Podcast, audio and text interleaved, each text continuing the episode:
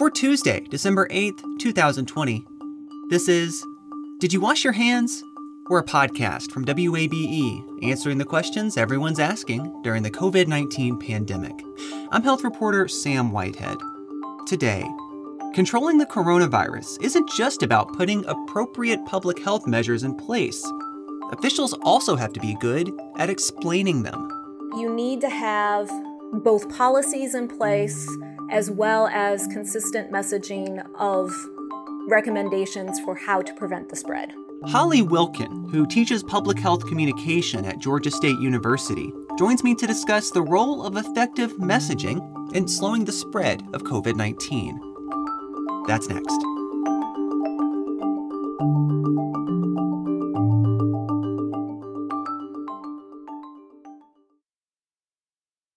You love free. And at Ameris Bank, so do we. That's why we're proud to offer worry free, hassle free Ameris Bank free checking. Manage your money your way with convenient access to digital, mobile, and telephone banking, all with no monthly service fee or minimum balance requirements. At Ameris Bank, we're with you. For more information or to open an account, visit our local bankers in person or online at amerisbank.com slash free checking. Other fees such as overdraft fees may apply. Ameris Bank, member FDIC, equal housing lender.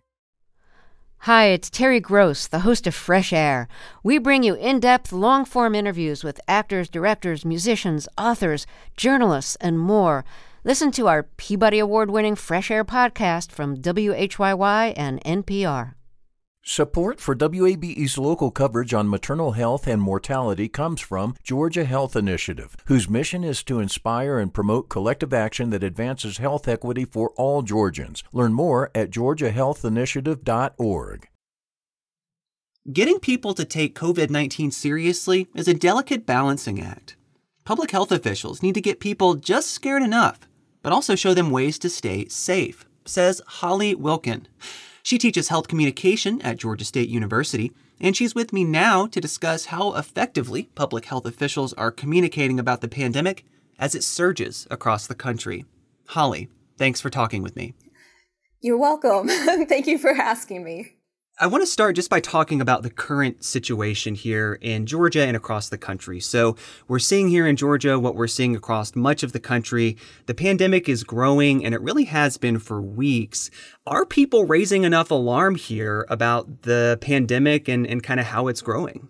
We have not done a good job from the very beginning of the pandemic of communicating about the pandemic. By now, yes, you would assume that as we're having yet another surge, in this country that people would be aware and they would be doing everything they could to try to reduce the likelihood of spread. But I think that there's been a disinformation campaign that has been running consecutively alongside it, uh, which has made it very difficult for people who have been trying to raise the alarm, as you say, to actually get the information out there that people need to know in order to take the disease seriously and to do everything they can to prevent the spread.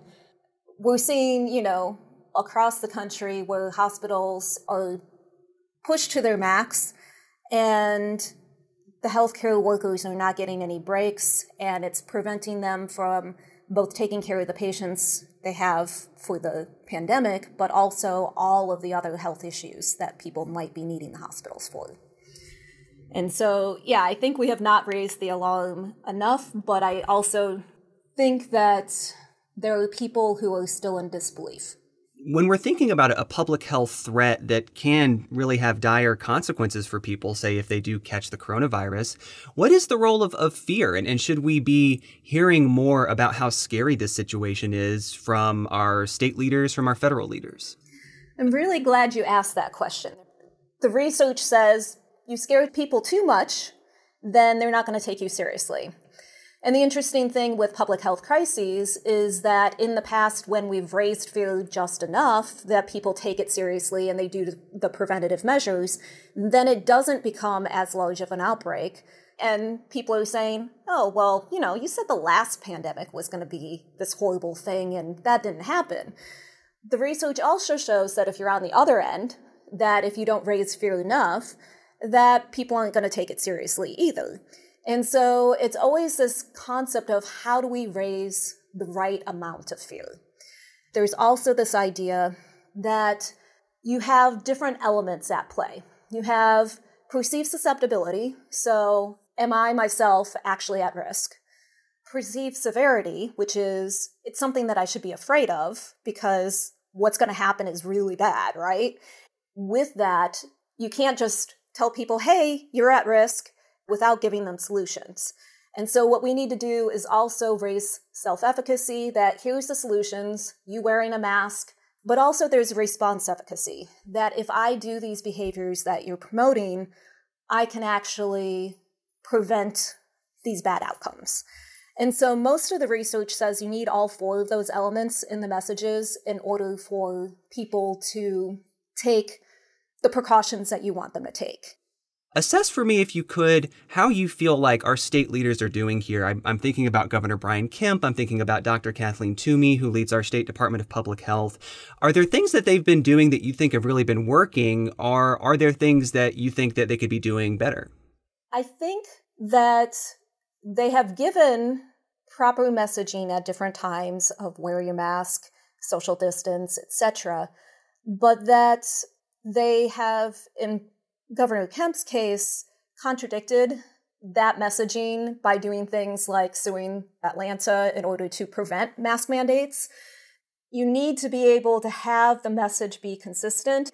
And so I think we needed to have consistently from the get go messaging that prioritized public health and that listened to the public health experts. And I think that probably not intentionally, but that the messages becomes less effective if you end up contradicting the message that you're giving out by having either policy that does not support the messaging that you're doing or by you know in some cases with them they've tended to wear masks but sometimes we see people hosting events that have a bunch of people gathered and are not wearing masks. And so you can't, in one hand, say, oh, hey, we need to wear masks, and then have images of you walking around without a mask. That to me seems to get at this tension that we've seen throughout this pandemic of political considerations versus public health considerations. Is there a way for a politician to or an elected official to serve both at the same time? Can they make decisions that are good for the public health and also good for politics? That's a very interesting question. Public health should not be political, but it has become politicized. And if you look in other countries, they've managed to do both successfully, that what is best for the public is also aligned with their political platforms, that you don't see people in some of these other countries taking hard lines on public health expertise based on their political views, they're going based on science and what science is telling us is best in this particular situation. Um, we've come to this place where somehow people are seeing the economy as separate than public health and using that to make arguments about how to best handle a pandemic because they are intertwined. So it's interesting to me that we've come to a place where it's being considered as a political issue when really the public's health should not be political because everybody is impacted. There's just been, in a bunch of different ways, kind of an assault on the world of public health and its trust with the public. How is that restored at this point? What can and should public health leaders be doing to turn back that tide? We've always known that there are certain segments of the population that trust public health organizations less than other groups, right? But because of this interference and the result of the interference being mixed messaging coming out of the CDC over the summer about different preventative measures, I think it's made for a more widespread distrust that we haven't had previously. And so I think it's going to take a while to reestablish that trust with the public. And unfortunately, when you have a pandemic happening, you don't exactly have a lot of time to be doing that reestablishing trust. At this point, I think that our best efforts are going to be more grassroots type of efforts, that we need to be identifying community leaders that people trust in and using community health workers and other groups like that to help spread the public health news through channels that people trust. And eventually work up to them trusting some of these institutions that they may not trust anymore. This is Did You Wash Your Hands? I'm Sam Whitehead, joined today by Holley Wilkin. She teaches health communication at Georgia State University. We're talking about the role of consistent messaging and slowing the pandemic. We could see two COVID 19 vaccines given emergency approval in the next few weeks. Americans are being asked to put faith in these in these vaccines. Do you think that there's enough public trust out there to get people to actually take these vaccines? I am hopeful that there will be enough trust. But possibly one of the good things about the fact that the vaccine is going to be rolling out in the way that it will, they're going to start with high priority groups because there's not going to be enough vaccines available. So I think it's going to roll out over enough different months that hopefully will have people within people's social networks who have gotten it, who can share their experiences with it. So I'm hopeful that that might help. But as we know, there's been an anti vaccination movement in this country and around the world for a while now. And so we're dealing both with having a segment of the population who is against vaccines that we also have to reach, but we also have people who have concerns because of how quickly this vaccine has been developed of, hey, will it be safe enough? This is a product that has been developed quickly, and as much as public officials and elected officials want to reassure people in kind of the, the soundness of the science, this is going to be approved under an emergency use authorization potentially. I mean, this is this is a fast track. It's a much lower bar to approval. How can public health communicators address the fact that there are still lots of unknowns with these vaccines? How can you tell people to be confident in something if if really the verdict is out on some some big questions? That is a good question. I think they'll concentrate most likely on the results of all the different rounds of testing that happened in order to get the vaccines to this phase and be open about, you know, a lot of people do have some sort of side effects to taking it. And so know that those are out there. But I think at the end of the day, they'll be highlighting what we do know about the disease right now in comparison to what we know about the risk level with the vaccine. So we know that our hospitals are overrun, et cetera. And so it's a risk of getting the disease versus risks associated with the vaccine itself that I think will be part of the messaging. But I think you're right that until we see the side effects and other things that could happen, that there are going to be people that are going to wait. We're seeing again and again just kind of the fundamental tension of communicating about an ever evolving situation.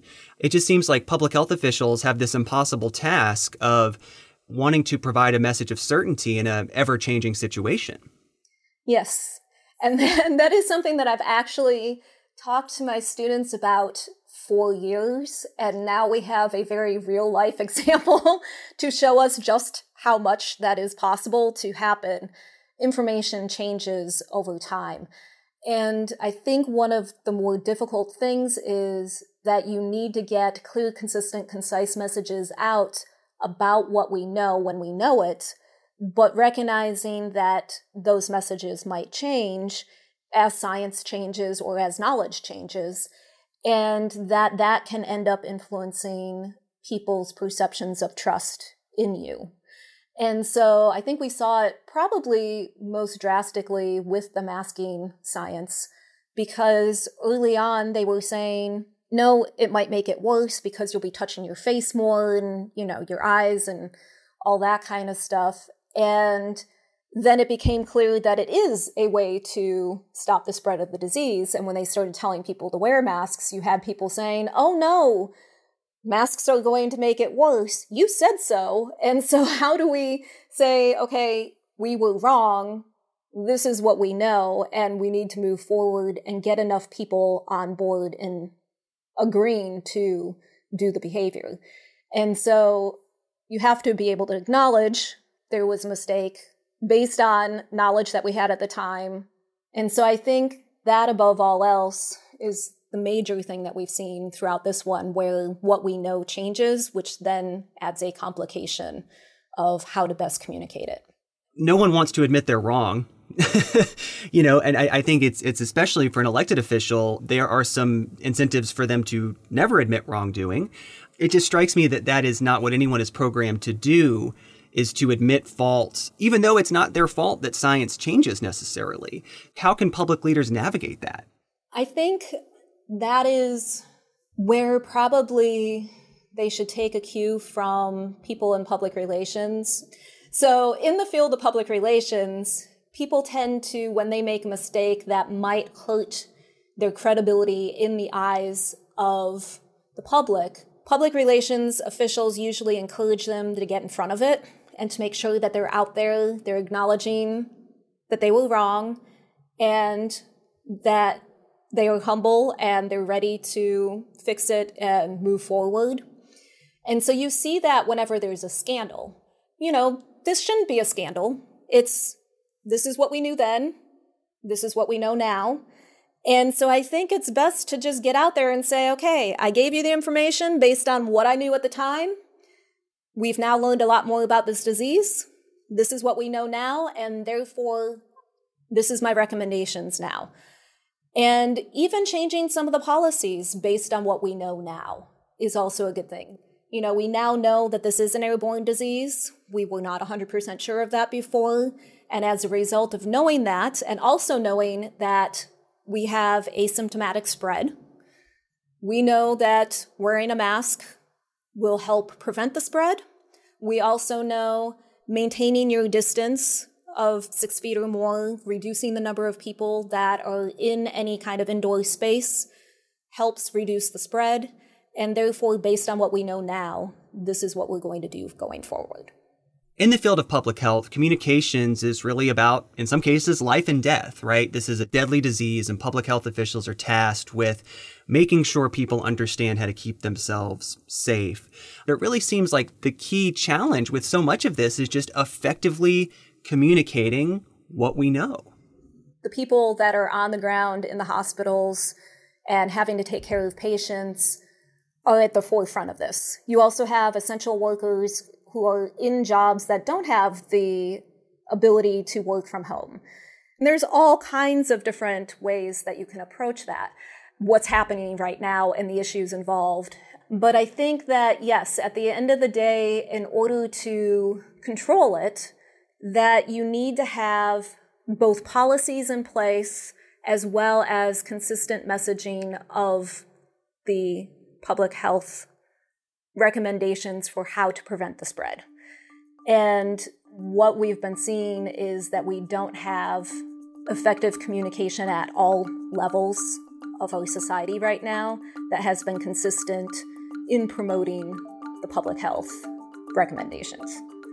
And so I think that, yes, as far as trying to reduce the spread of the disease, that communication is extremely important um, and making sure that we have a consistent message through all our communication channels is especially important at this time.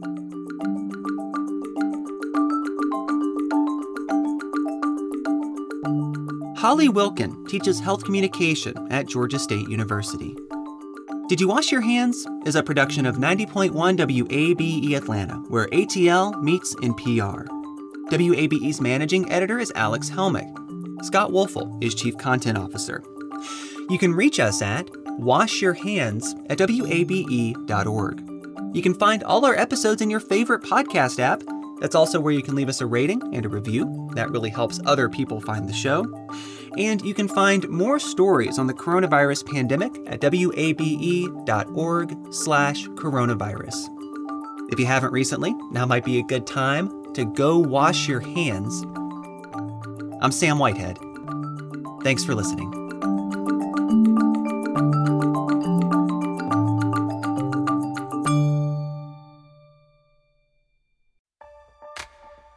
The world is full of mysteries. Are ghosts real? Is that yogurt expired? Hey, the unknown can be scary, but when you donate to WABE, you know where your money is going. Your gift supports the journalism that keeps you informed and the programs that pull back the curtain on complicated stories.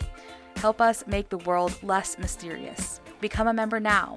Go online to wabe.org/donate and thanks.